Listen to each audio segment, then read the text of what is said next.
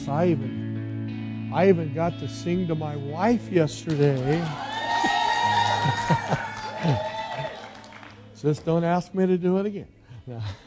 No, we, we had a. Uh, next Sunday, my wife and I were celebrating 35 wonderful years of marriage. And uh, she still is my best friend. And she's just as gorgeous and beautiful as ever. And she's a wonderful wife and a great mother. And you know, I'll tell you, the thing that just makes your marriage work is when Jesus is in the center of your marriage. I mean, it's when Jesus is there. It's the thing that just keeps the spark alive. It's what keeps the momentum in the marriage. I, I would hate to be married today and not have Jesus in my marriage. Yes. I don't know how people would. Well, in fact, our culture con, uh, completely works against monogamy. It works against it. But when you have Jesus in your marriage, it's the fuel that keeps it going. And I'll tell you, I just appreciate the blessing of the Lord and our three wonderful sons. And now we've got some grandkids, and God is good. Amen. Thank you, Carol. Uh, well, we just want to welcome all you this morning. I, I, go ahead, Judy, if you could put up my. Uh, uh, uh are the kids leaving this day? Our children are going to. We have class for children if you'd like to go into the classes in the back. I want you to jump with me in your Bible this morning to Matthew chapter 5. John, I'm sorry, John chapter 5, verse 20. John chapter 5. I want to talk to you about the honor principle. The honor principle. You know, today, when we use the word honor, honor is often used in uh, to celebrate those who have been heroic in certain areas, maybe like in the military, and, and we should, of course, honor those who have served in our military, or those who have made major sacrifices, or those who have made accomplishments. We usually refer to honor for those who have done things that have been outstanding, things that have made a sacrifice for others. But do you know that Jesus came when he came 2,000 years ago and he brought the message of the kingdom? The message of a kingdom was the message of honor. And one thing that I believe that has been missing in the church is this concept of honor. Because do you know that God is a God of honor? And you see, when a lot of us we were born in a church, or maybe we got saved in some crusade, someone led us to the Lord. One of the things that a lot of people don't realize is that when you get saved, many people think that when you get saved, well, now I've arrived, and they think that that's the end of it all. No, your salvation is the beginning of a learning curve. Your salvation is the beginning of you coming out of darkness. Uh, you've already been translated out of darkness, but your mind, your soul, has not yet been renewed. Do you know that when you get saved, what is actually saved is your spirit man? Your soulish man is not saved yet. Your soul is still full of a lot of selfishness. That's one of the reasons why a lot of Christians, young Christians, when they come to the Lord and and they get saved, many of them misunderstand. They actually think, well, I thought when I got saved that God would take all my bad habits away and, and I would just love all everybody and I would never have a bad day ever in my life. No. You can wake up tomorrow with still those nasty temptations.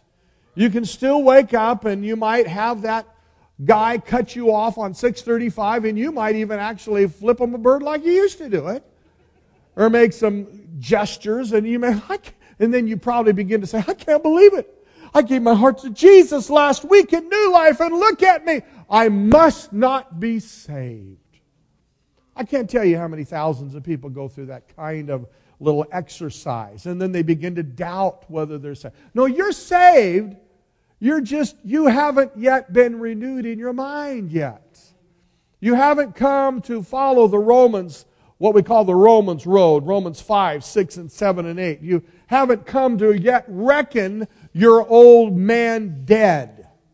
You haven't yet come to understand what that means. Now, it's not that we're saved by works, but Paul says we're to reckon the old man dead. That means that I am crucified with Christ. That means I'm not going to allow those certain ideas. Now, we know that behavior is not changed by willpower. There's a lot of people, sociologists, psychologists today.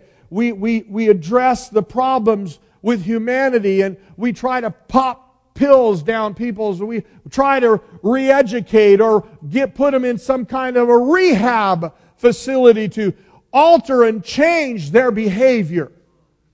I want to tell you something. You can never change behavior until you change the spirit of that man and that woman. And then after that, there's a renewing process where I need to do what Paul said in Ephesians. I need to put off the old man and I need to put on the new man, which is renewed in the knowledge of His Word. That's why when you become a new Christian, the one thing you need more than anything is you need the Word of God. You need to feed your faith. No one here would ever take a newborn infant baby after they've been born and just leave them alone. I mean, that, that would be just, unless there's something mentally wrong with you. You would never do that. A healthy parent takes an infant.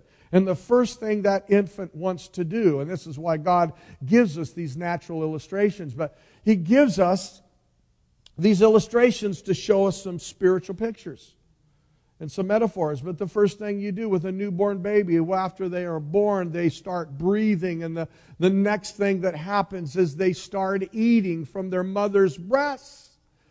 And then there is that close touch that that infant needs. Babies need to be touched and held and close to their mother and their father, and they need to, they need to eat constantly. But that baby also needs to be carried. Babies can't walk. They can't even crawl. Everywhere, children, babies need to be carried. And in that time of infancy, when you're carrying that little infant and they cry and they poop their diapers and they're burping up all over the place. How many of you know you just look at that little baby and just look at it? Aren't they just so cute? They're just so sweet. That's my grandson or my granddaughter there. And you just, you hold them close and you, man, my wife and I on our little iPhones, we got a gazillion pictures of our grandkids. And you know, we've already had them in our house and they've had their little accidents all over, but you know what? It doesn't matter because we're family. And you know what? When those little babies are born in your house, you know, we didn't tell little Reagan or little Ethan, How dare you wet on me? Can you believe what, Carol, did you see what Ethan did? He wet on me.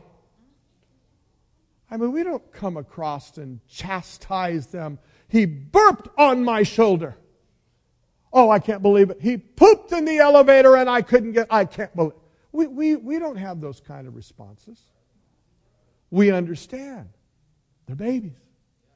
They're babies. Now, in, in the house of God, there's lots of babies in the church. And you know, now none of us would ever like to say, hey, well, I'm a baby. Nobody ever likes to wave their hand. Now, do you know it's possible, though, in the kingdom of God? You know, now, in the natural realm, babies naturally grow, and they just grow up. But in the kingdom of God, it's possible for you to be wearing a diaper still after 20 years. It's possible for you to be and maintain and, and stay a baby. Now, how many of you would kind of think that would be weird if I was standing up here with diapers on in a bottle? You'd say, Pastor Ray, you need deliverance, of course, and you need some real help, Pastor Ray. you would think, Ray, Pastor Ray, and the reason I use myself, I would never call any of you to, as the exemplar, but you would say there's something wrong with Pastor Ray. He still on the bottle, still needs diapers, still needs mama, hasn't really grown up. We'd say something's wrong there. Well, you know, there's a lot of people in the kingdom that are still babies.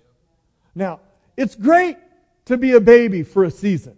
We all understand. Babies need a lot of latitude. They need lots of room and we need lots of flexibility. And babies need a lots of care. And people who have babies, you carry them, you feed them, you burp them, you change them, you love them, you encourage them.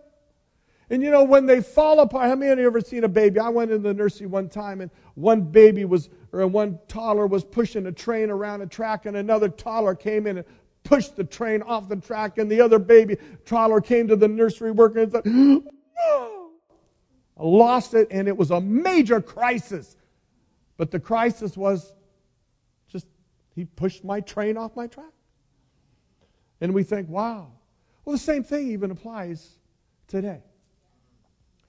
You know, and so the church needs to understand that in one sense we are like a glorified nursery. And we're here to help raise babies into mature sons and daughters of the kingdom where they grow up to become spiritual fathers and mothers in the kingdom of God. That's the ultimate goal. You're not just here to just be fed and Okay, I'm here, Pastor. Feed me, change me, help me, meet me, do it for me, me, me, me. No, there comes a time where Pastor Ray says, No, here's a spoon, feed yourself. In Jesus' name. Here's a Bible, start reading it. Here's a ministry, start serving. Praise God. Oh, wait, wait, wait. I still am in diapers, man. All right, grow up. Grow up in Jesus' name. You know, there's some pastors that preach, and uh, I want to be careful here, but the seeker sensitive message is a milk message.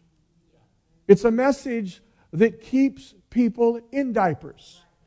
Now, one of the things that Jesus desire is in the kingdom of God, in order for you to come into a place of honor, we have to learn to grow.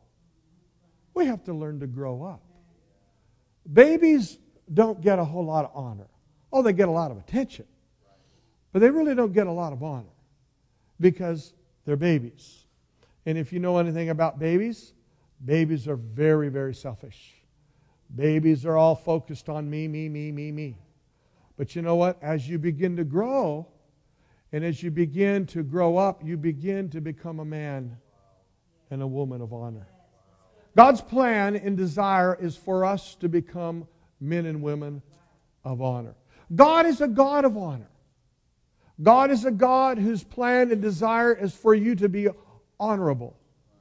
When we think of honor, we think of someone who's highly esteemed, someone who's come into a place of life where they begin to reflect in their nature, their character. They begin to reflect areas of responsibility.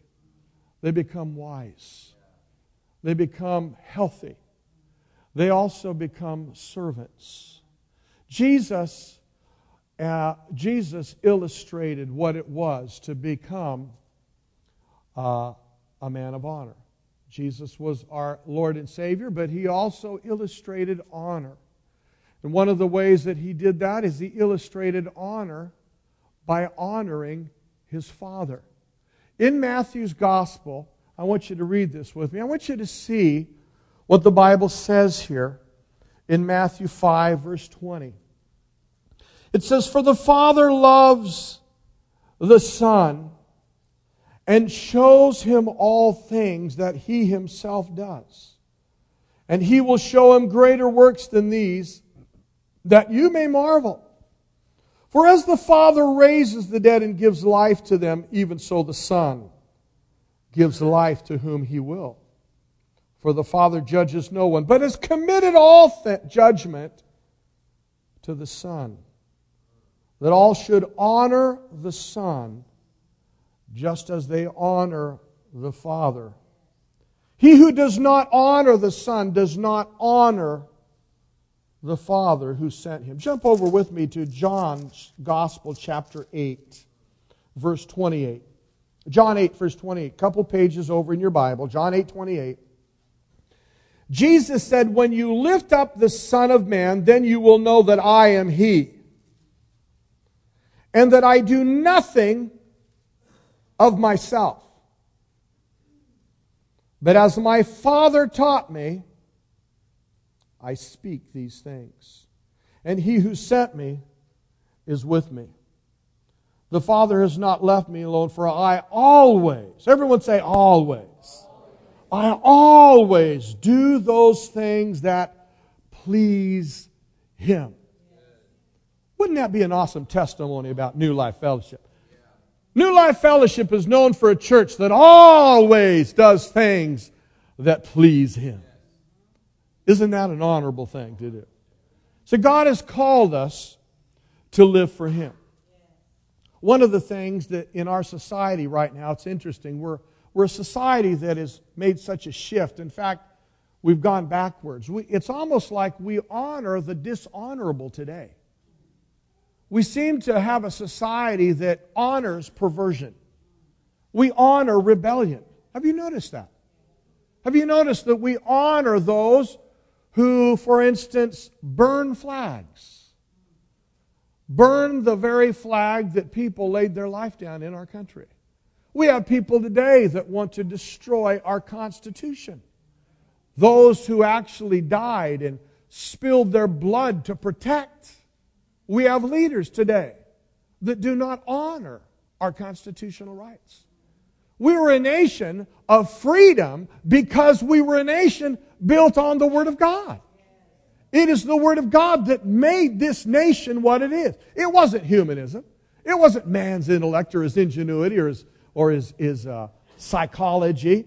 It was the fact that there were founding fathers. Do you know that the first Congress of America that convened back in 1776. Do you know the first Congress spent three hours in fasting and prayer, waiting on God, calling the Congress of the United States, calling on God for wisdom, for direction, for understanding. In fact, do you know that there was a day that you couldn't even become a U.S. Supreme Court justice unless you professed that you were a Christian and that you believed in the authority of the Word of God. Nowadays, it's almost a, a it's almost, you're almost breaking the law to bring up this concept. Our nation has gone backwards. You know, I, I don't really fault the leaders that are in office right now. But what I do have a concern for is the people that have put them there. It shows you the spiritual thermometer of where our nation is.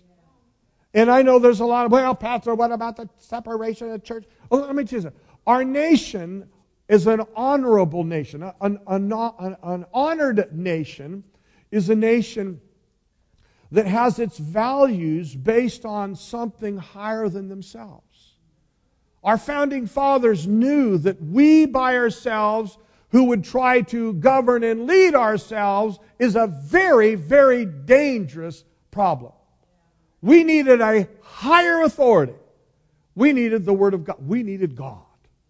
And our founding fathers knew that. And because of that, based on the promise and the covenant that God made with Solomon, America was established just like He told Israel. He says, Because you have exalted and because you have lifted up my statutes and my commandments, I will cause you as a nation to be exalted among all the nations of the world. America was a nation of great favor and was exalted because, not because of any kind of policy or who we were, it was because there were a group of men and women that honored God, and therefore God honored them. And when we get away from that, we as a nation, because God is no respecter of persons, we don't honor God, we choose to reject God, what happens is God has no other choice but to remove himself. Because we have the power to literally kick God out of our nation. You can kick God out of your family.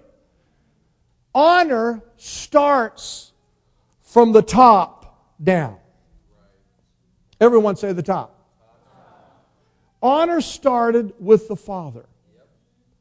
When the Father chose to send his Son to die on the earth because Adam had kind of made a mess of things, how many of you know that when Adam was in the garden, he was walking not only in fellowship, but he was walking in the glory and the splendor of the God that he was in relationship with?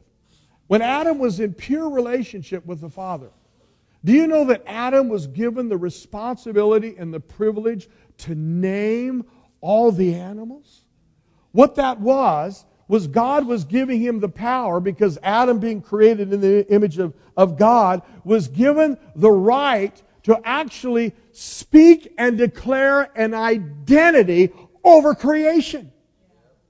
Do you know that you have the power to declare identity over people and over nations? You see, honor starts from the top.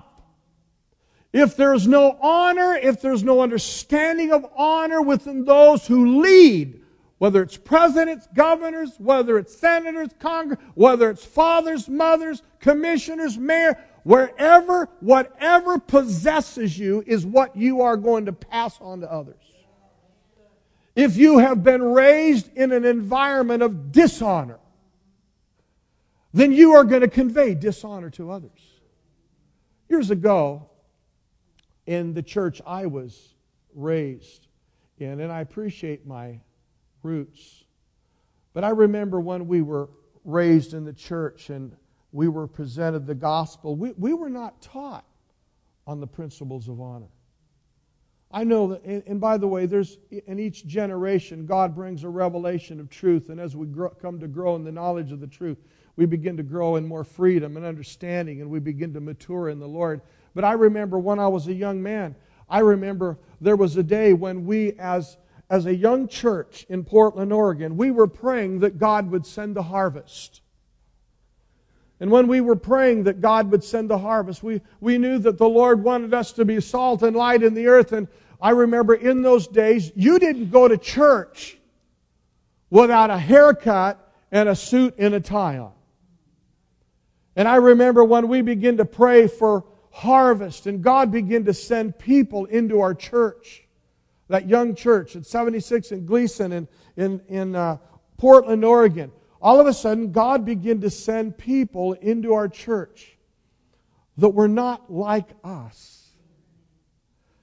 And all of a sudden, people started coming in. And during those days, some of you may not remember this, but uh, during those days, it was when they had the Rolling Stones and the and the Beatles were hot on the market then, and and uh, Led Zeppelin, Ozzy Osbourne, and and hippies begin to come into our churches because there was a hunger for God. Well, because our church had not been taught on the principle of honor, we did not know how to honor people. You know, it's amazing when you have not been taught honor, if you have not had your mind renewed in the love of God, do you know what you will do? You will try to change people by controlling them. We had people coming into our church. You know what we were going to? They'd start coming. They'd come with their flip flops. I remember one time looking behind me, and there was a hippie couple that came and brought their big old brown Labrador, and they were just so happy to be in church, and they just brought their dog right down to church and had the dog. And, and I remember two ushers were running down, get that dog out of the church. You don't bring dogs in church. I mean, and the hippies, they're, oh, sorry, we, we didn't know you can't bring dogs. Dogs need Jesus? I, I mean, see, they, they didn't know. And you know it's amazing? We, we, we were, we had people, we had young hippies too. They were coming in, they were high as a kite on pot. Hey man, hey Jesus, Jesus is just all right, man. Wow, wow. And there were guys that come in and high and pot all over them. And then, wow, I love this place.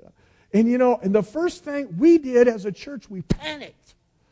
We wanted to we wanted to cut that hair, get those braids out, and put a tie on you, get a suit jacket. I mean, we were so more concerned about making them look like us.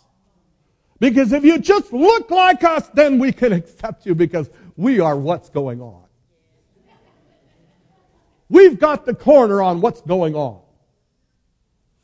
All of a sudden, as fast as they came in, they started to leave. And we, you know what the mentality was? Well, too bad. They're going to go to hell. They can't be like us. Because they're not like us. I mean, we, we just, we were a young, difficult church. My pastor at the time, Dick, he's still my pastor this day, great, awesome man of God. He's, he's still my spiritual father in the Lord. He will even tell you, well, those days were difficult days because we didn't understand the kingdom of honor. What is so amazing? I want you to jump over with me in your Bibles to Luke's Gospel, chapter 15. Luke chapter 15. By the way, I'm starting a series on honor, so I'm not going to get through with this today. But I want you to see something here in, in Luke chapter 15, verse 1. Then all the tax collectors and the sinners drew near to him to hear him. And the Pharisees and the scribes complained saying, This man receives sinners and eats with them. Think about this. Here's the sinless, perfect Son of God. This is God. Sitting down with drunks, prostitutes, thieves, liars, possibly some rapists, probably some dope heads. The Bible said he received him. Do you know what it is to honor people? Honoring people doesn't mean that you necessarily, we don't, we don't accept, obviously, the sin, but we're able to separate the sin and honor them as people. But here's the problem when you've had a diet of theology that has been based on performance and legalism, you try to force and make people fit into your spiritual box. And you end up trying to control people rather than transform them and empower them through honor. Jesus honored sinners. He didn't honor their sin, but he received them. Now you may oh, Pastor Ray, that's a license, man. You just lay down a license here for just, oh man, well, there's no, there's no standard. No, no, no. No, just the opposite. When you honor people, you empower them to do those things that you can't do through control. You empower them to change by love. The Bible says that he not only received them, he ate with them. And under the Jewish law and under the Jewish customs, Jews were not supposed to eat with a Gentile because it was considered defilement. You're not to eat with them. You're not to, they're not even to come in your house, and you're not to go to their house. And if you do, you're a defiled Jew because you are supposed to keep yourself holy and honorable. And how dare you eat with those publicans, those thieves, those liars, those people? They don't fit into our box. You know what Jesus did? One day he came into the temple. You know, sometimes in order for you to establish a place of honor, you need to do some house cleaning. One day Jesus came into the temple. This was right after they had Palm Sunday and they were welcoming Jesus. Amen, Jesus. Here comes Jesus, man. See, the reason why they, by the way, do you know why Palm Sunday exists and why they really love Jesus? Because Jesus had just raised Lazarus from the dead.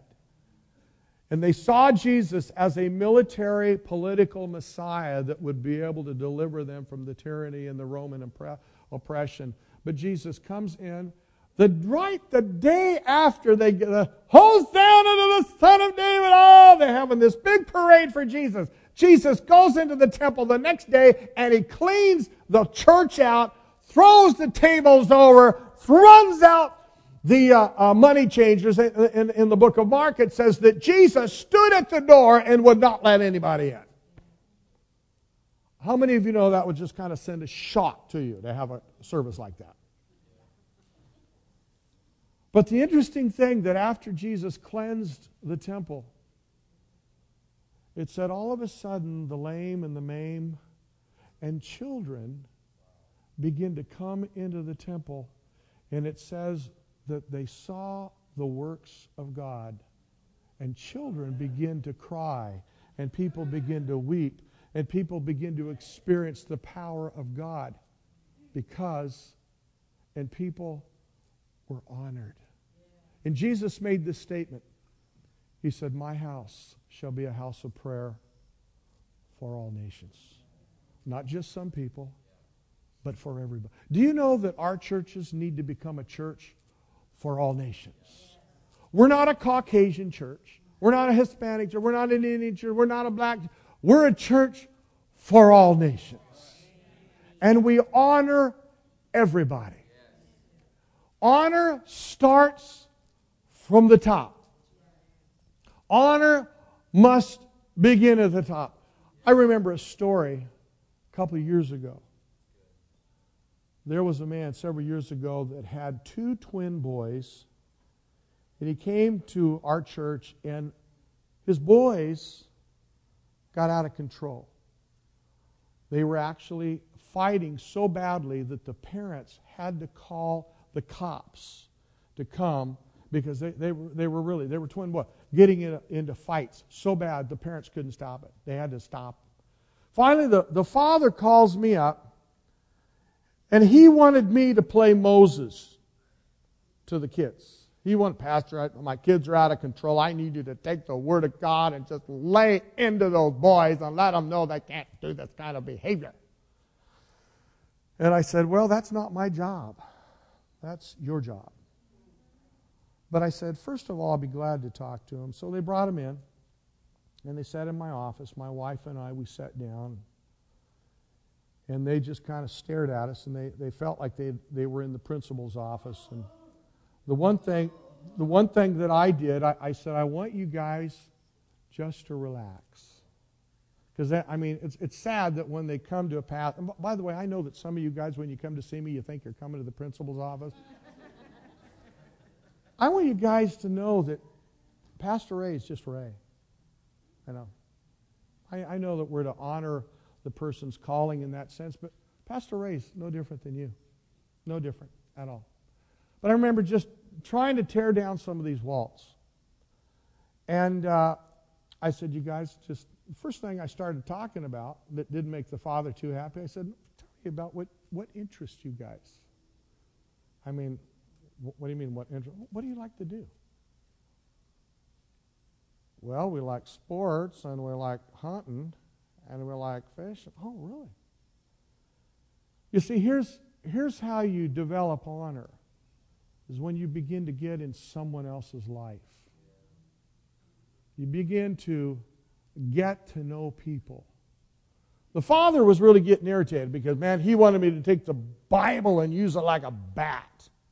I want you to straighten those boys out. And uh, I, I wasn't using that approach. I was just coming to get to know them. And then I said, uh, we finally got into some of the conversation, and he, the boys said, well, we, we don't know why we get in fights. We just kind of get in fights because, you know, we got hot tempers. And, and one of the boys said to me, I, I don't know why my dad's so upset. He has temper tantrums all the time. Oh. Oh. So I asked the boys to leave the office. And I asked dad and mom to stay. And uh, the father said, I don't know what these boys are talking about. We got a happy home, got a great marriage. All of a sudden, the wife was just standing there, not a, not a, not a movement on her face. And she turns over and he looks at him. He says, Well, you're happy, but I'm not.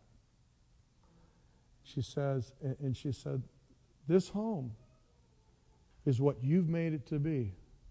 It's all about you.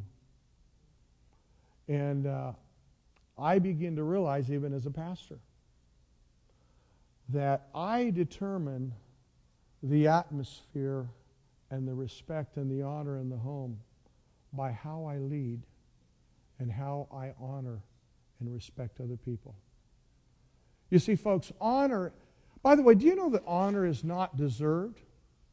God, God doesn't tell us to honor people because they deserve it. Do you know why we honor people? Because we're honorable people. We're honorable. We don't honor people because they deserve it. But honor is empowering. Honor transforms people. As you begin to convey honor to people, it begins to help them become honorable. As we live an honorable life, God has called us to be honorable. What does it mean to be honorable? Jump over with me to Luke 14. Luke 14. Notice what Jesus says in Luke 14. One thing about the kingdom of God, we need to realize that there are different levels of honor. Luke 14, verse 7. So he told a parable to those who were invited when he noted how they, clo- they chose the best places, saying to them, When you are invited by anyone to a wedding feast, this is Jesus talking, do not sit down in the best place lest one more honorable than you be invited by him. And he who invited you and him come and say to you, Give this place to this man. And then you begin with shame to take the lowest place. But when you are invited, go and sit down in the lowest place, so that when he who is invited, he who invited you comes, he may say to you, Friend, go up higher. Then you will have glory in the presence of those who sit at the table with you. For whoever exalts himself will be humbled, and he whoever humbles himself will be exalted. Can you say amen? amen? Now, the Bible is teaching us in this parable that there are different levels of honor.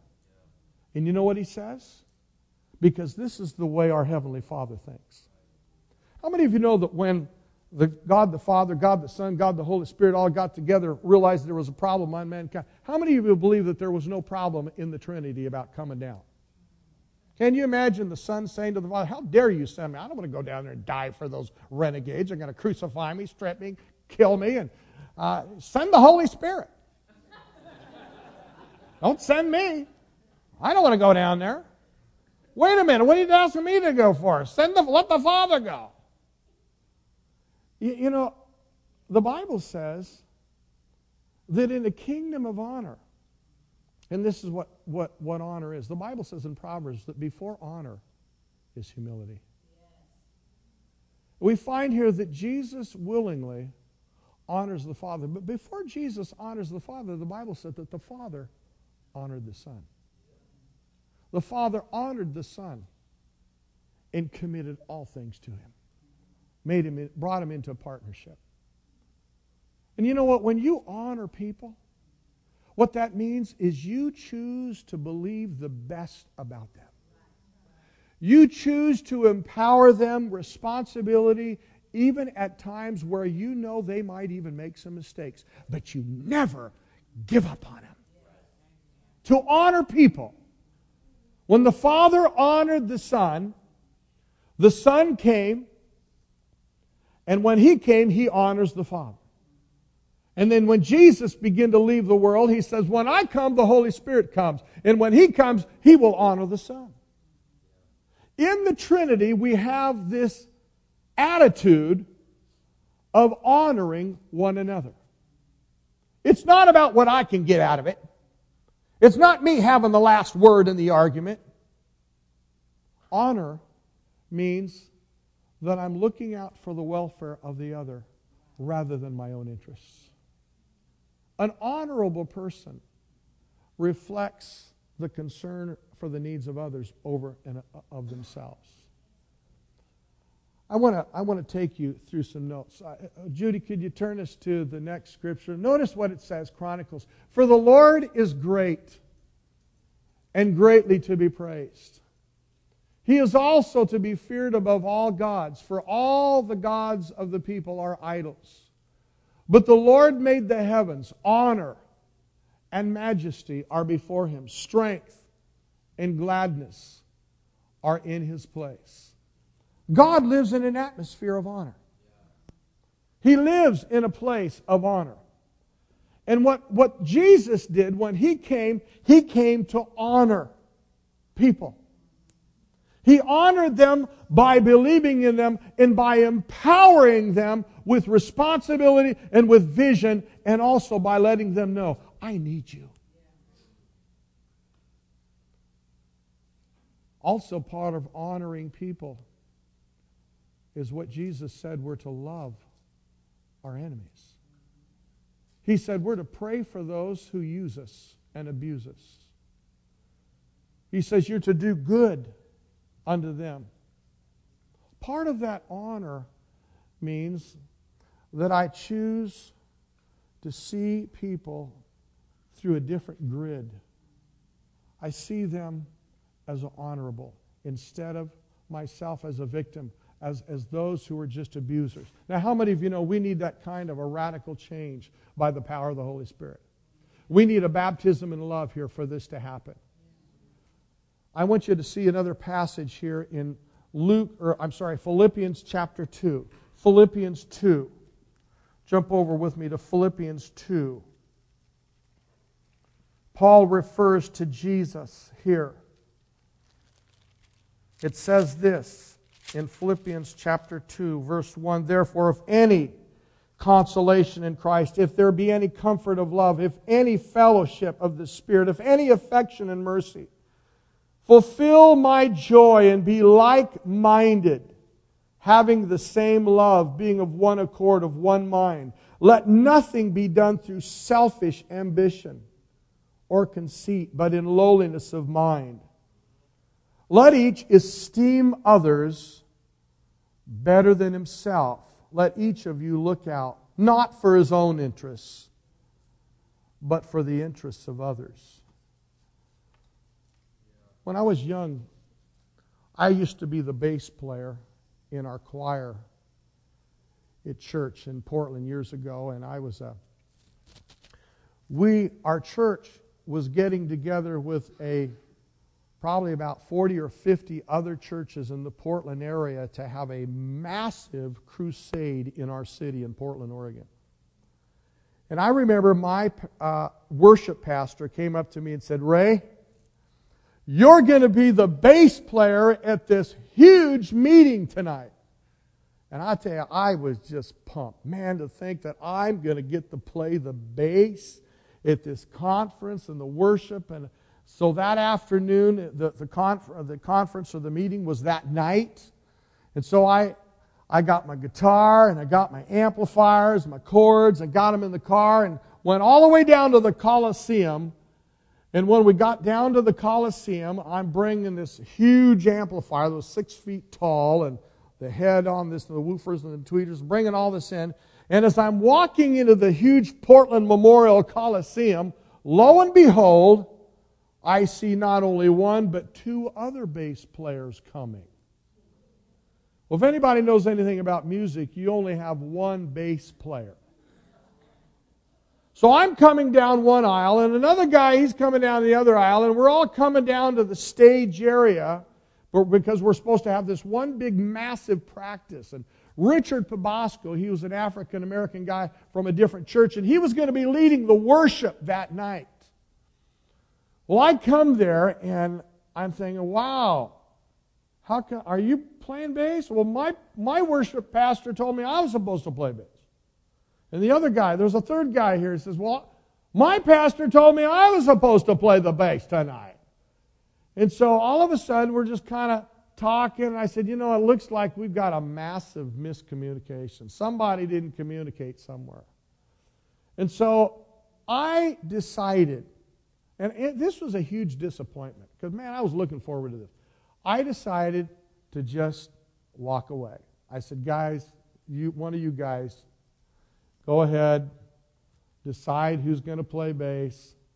Well, by the time I'm about 100 feet, 150 feet away, I'm hearing what started out to be a normal conversation turning into an argument.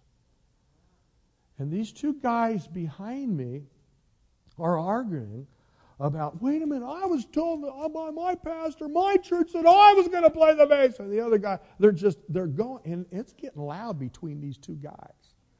And you know what was really embarrassing is there were staff uh, Coliseum employees there watching these two so called Christian musicians argue about who's going to play bass. And so I'm kind of walking away, and I happened to run into Richard Pabasco, who was the worship leader that night. And he said, uh, and he says, what, what, where are you going? I said, Richard, there's been a huge mix up.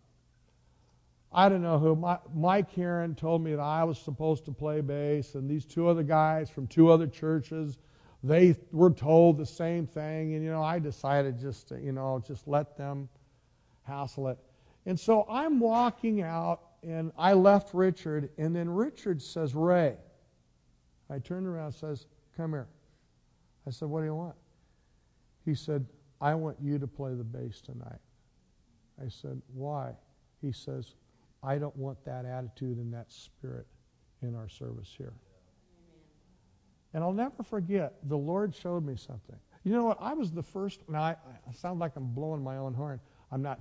But you know what? I, I realized that when you humble yourself first, God will exalt you. And it was so amazing. And uh, now I told Richard, I said, Richard, you know, I'll be glad to play the bass, but you are the one that's going to tell them, not me. Because these guys were going at each other's throat. And so Richard says he puts his arm around my neck, and we're walking down here. And Richard, by the way, this is another. One of the bass players there used to play for Richard all the time. And so everybody kind of thought he would have done it. But when Richard saw him losing his cool and fighting over who's going to play, Richard said, We're not going to let you guys play with that attitude. And because I walked away from it first, I saw how God worked to let me be the bass player that night. That was humbling, I, I will say. But I learned a lesson. When you humble yourself, God will promote you. God will exalt you. Amen? You don't have to fight. You don't have to worry about what God's what doors God will open. If if you humble yourself and you honor others over yourself, God will honor you. We live in a culture that is very selfish. But you know what? We are from a kingdom of honor. And in this kingdom of honor, you know what we do? We honor all men. We respect all men. We believe in people. We are patient with people. We will wait on people because we're Christians. Amen? How many of you believe that's just good old fashioned teaching right there? God, you know what? I don't care how great you preach, how many miracles you can perform. If you can't love one another, your faith is worthless. If you cannot learn to honor people and honor them with humility, then your faith is worthless. I believe God has great things in store for new life. But you know why? Is because we're a people that will honor one another. God has honored us, and we will honor each other. Amen? Amen? We will honor one another. Let's bow our heads. Maybe this morning you may say, you know, Pastor Ray, I need the Lord to just baptize me with a fresh understanding of what it means to honor. I've been raised in a place where there's not been a lot of honor, there's a lot of dishonor. And I need the Lord just to renew my vision, renew my heart. I, I want to start walking in that love and honor and respect that the Bible teaches. I want God's favor on my life. I need the Lord to quicken me. Maybe that's you this morning. I want you to raise your hand. I want to pray with you. Anyone this morning, you say, Pastor, I see your hand. I see your hand, brother. Anyone else? Anyone else? I need the Lord just to baptize me with a fresh understanding of His great love and grace this morning. Anyone else? Let's stand to our feet this morning, shall we? You know what? When you know who you are, you're never left behind.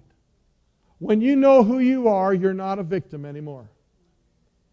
You are highly favored and honored before the King of Kings. God wants you to begin to think like kings and priests. And you know how a king thinks? In our world, kings think of themselves first, but with the King of Kings, he thinks of you first. And you know what? I love this church. I'm, I'm going to tell you something. I'm going to commend this church. I have never been in a church that is such a serving, honoring church. I want to tell you, I, I could just go down the line and I just see people. You've been such a blessing. You've been an honorable group of people. You're giving. I, I think of Dwight and Gay, just such awesome servants in this house. They do so many things behind the scenes, such a blessing, Dwight and Gay. They do it without complaining. Think of Paula, Candace, so many of you, Alex, serving in our food ministry. So many of you, our ushers, prayer warriors, so many of us ministering. Such, such a blessing. And you care, you honor people. And one of the things I believe that God blesses us is because you are a blessing. I am so proud of you. I really am. I am proud of you, New Life. And this morning, God is here to honor us, to empower us to become just like Him. He never tears us down. Even if we're failing or if there's sin in our life, He always restores us by honoring us all the time. I love what He said to Peter. He said, Peter, you know what? The devil has come after, told me that he's going to come and sift you like wheat. And when you return, after you failed, Peter, I prayed for you. I'm going to use you to strengthen your brethren. He didn't say, Peter, after you failed, you'll finally get it that you were really a, a really a rough guy. He didn't say, I can't use you anymore, Peter. He said, Peter, after you've gone through the change that's going to happen in your life, now you're ready to be used. Because it's no longer about you, it's about the Lord in you. Amen?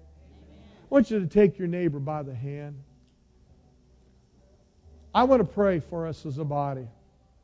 I'm going to be on a series for the next several weeks on honor because we're going to learn how to honor the Lord and honor each other. We're going to learn how to respect and pray for each other, how to learn to declare life over situations that might seem to be failing. We're going to learn to walk in honor because we serve a God who honors us. Father, we pray for the church. We pray this morning that we would receive the honor and the life that you give to us. We thank you, Father, that you've never given up on us. You've never forsaken us. You've never left us. Father, we've walked away from you at times, but you didn't walk away from us. Father, I pray, Lord, this morning that you would baptize us with the Holy Ghost and honor. Lord, help us, Lord, to be like you who took upon yourself the form of a servant, did not think himself to be equal with God, but Lord took upon himself as a servant and became obedient even unto death. Lord, our desire this morning is to obey you and to please you and to honor you. Help us to honor you in our marriage honor you in our finances, honor you, Lord, in our relationships and our treatment of other people. Father, everyone is important to you. And we give you praise. And everyone said, Amen. Turn to someone and let them know how valuable they are and how much you love them.